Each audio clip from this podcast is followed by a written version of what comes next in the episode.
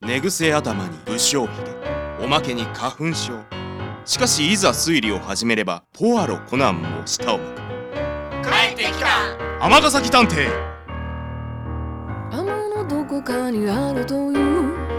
謎の集まるカンパニーそいつはここにいるのさタバコの煙に暮らせて天ヶ崎探偵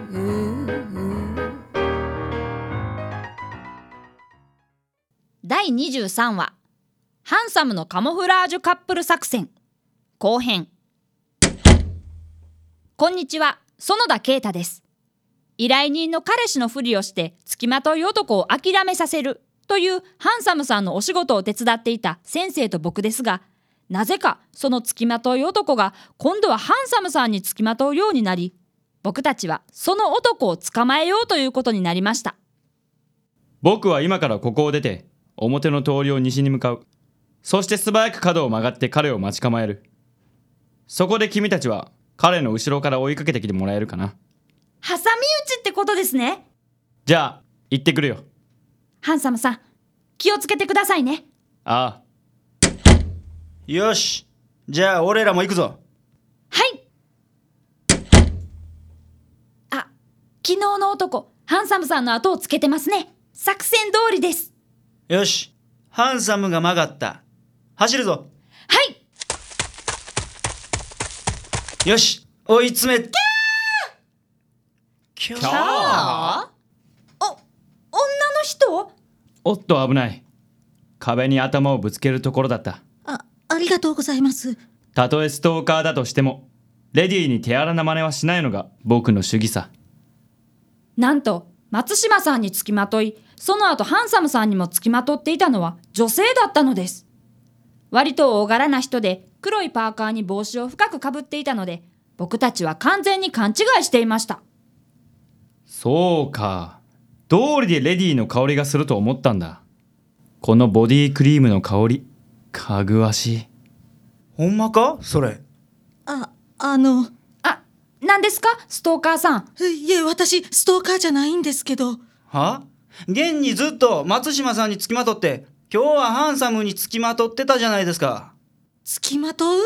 そんな風に思われてたんですね。しかも気づかれないようにしてたつもりなのに。残念ながらバレバレだったよ松島さんからね知らない男につきまとわれているので僕に彼氏のふりをして諦めさせてほしいと有限会社ハンサムに依頼があったんだもっともつきまとっていたのはレディーだったんだけどねえじゃああなたは松島さんの恋人じゃないんですかああただのハンサムですよそっかー。じゃあ意味なかったなー。さあそろそろどういうことか話してもらえますかこの際どうせなら最初の依頼人松島さんも呼びましょというわけで、天崎探偵事務所にハンサムさんとストーカーの容疑者さんをお連れしました。しばらくして松島さんも来られました。えこの人がストーカーうええ付きまとってくるからてっきり男の人やと思ってましたええ我々もすっかり思い違いをしていましたあ申し遅れました探偵の天崎です尼崎じゃなくてあ天崎ですけど何かいえあの、皆さん冷たい麦茶です。どうぞ。香織さんがいないんで気の利いたものは出せませんが。むしろそれでええねん麦茶大いに結構さあこれで役者は揃ったではなぜ松島さんや僕につきまとっていたのか話してもらおうかなは、はい。おっと焦ることはないよまずは麦茶でも飲んで落ち着いてうんストーカーにそんな優しくする必要ないやろがトーカーでもレディーさいえ、だからストーカーじゃないんです。つきまとっていたんじゃなくて、情報を集めてただけなんです。情報はい。なんで私の情報をあの、その、落ち着いてありがとうございます。それは、松島くんのお姉さんだからです。は私、戸之内って言います。一山の3年生で、松島くんとはクラスメートなんです。あなた友樹のクラスメイト友樹さんというのは松島さんの弟さんというわけですなええ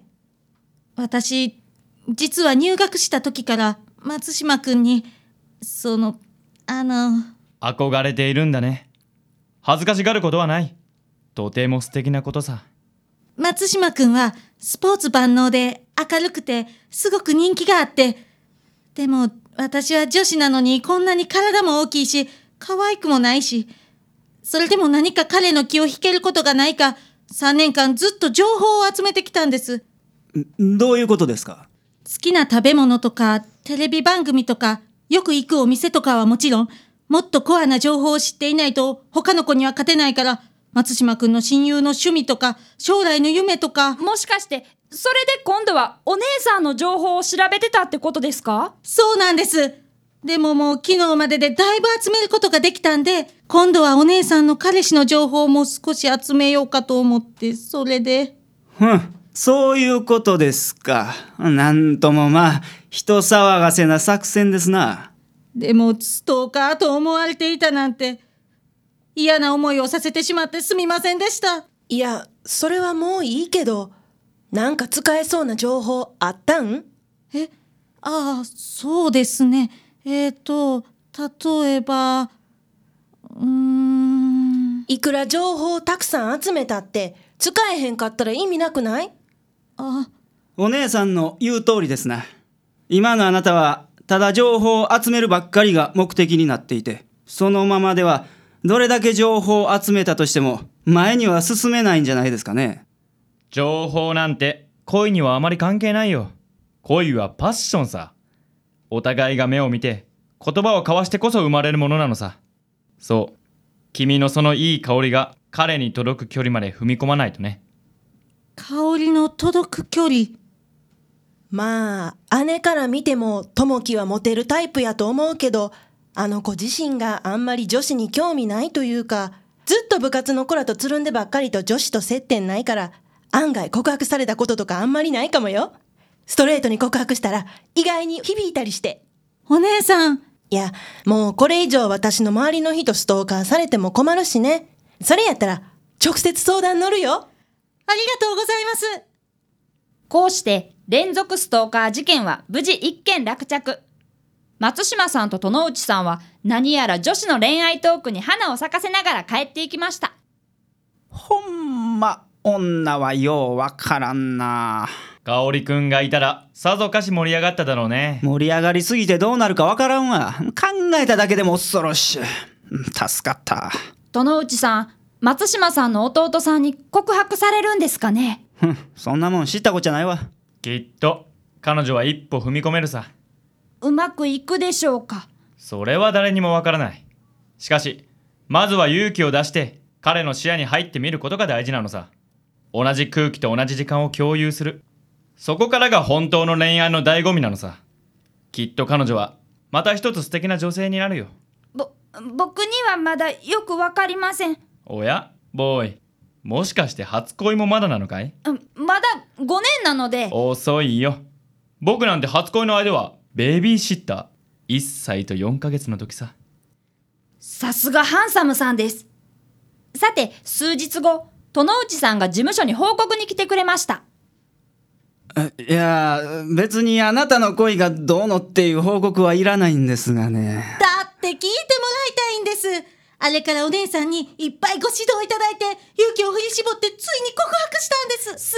ごいその様子だともしかして成功したんですかダメやった。今は受験勉強に集中したいって。えでも、すごく一生懸命断ってくれてん。私一人のためにそんなに真剣に考えてくれるなんて、それだけでもなんか嬉しくて。そういうもんなんか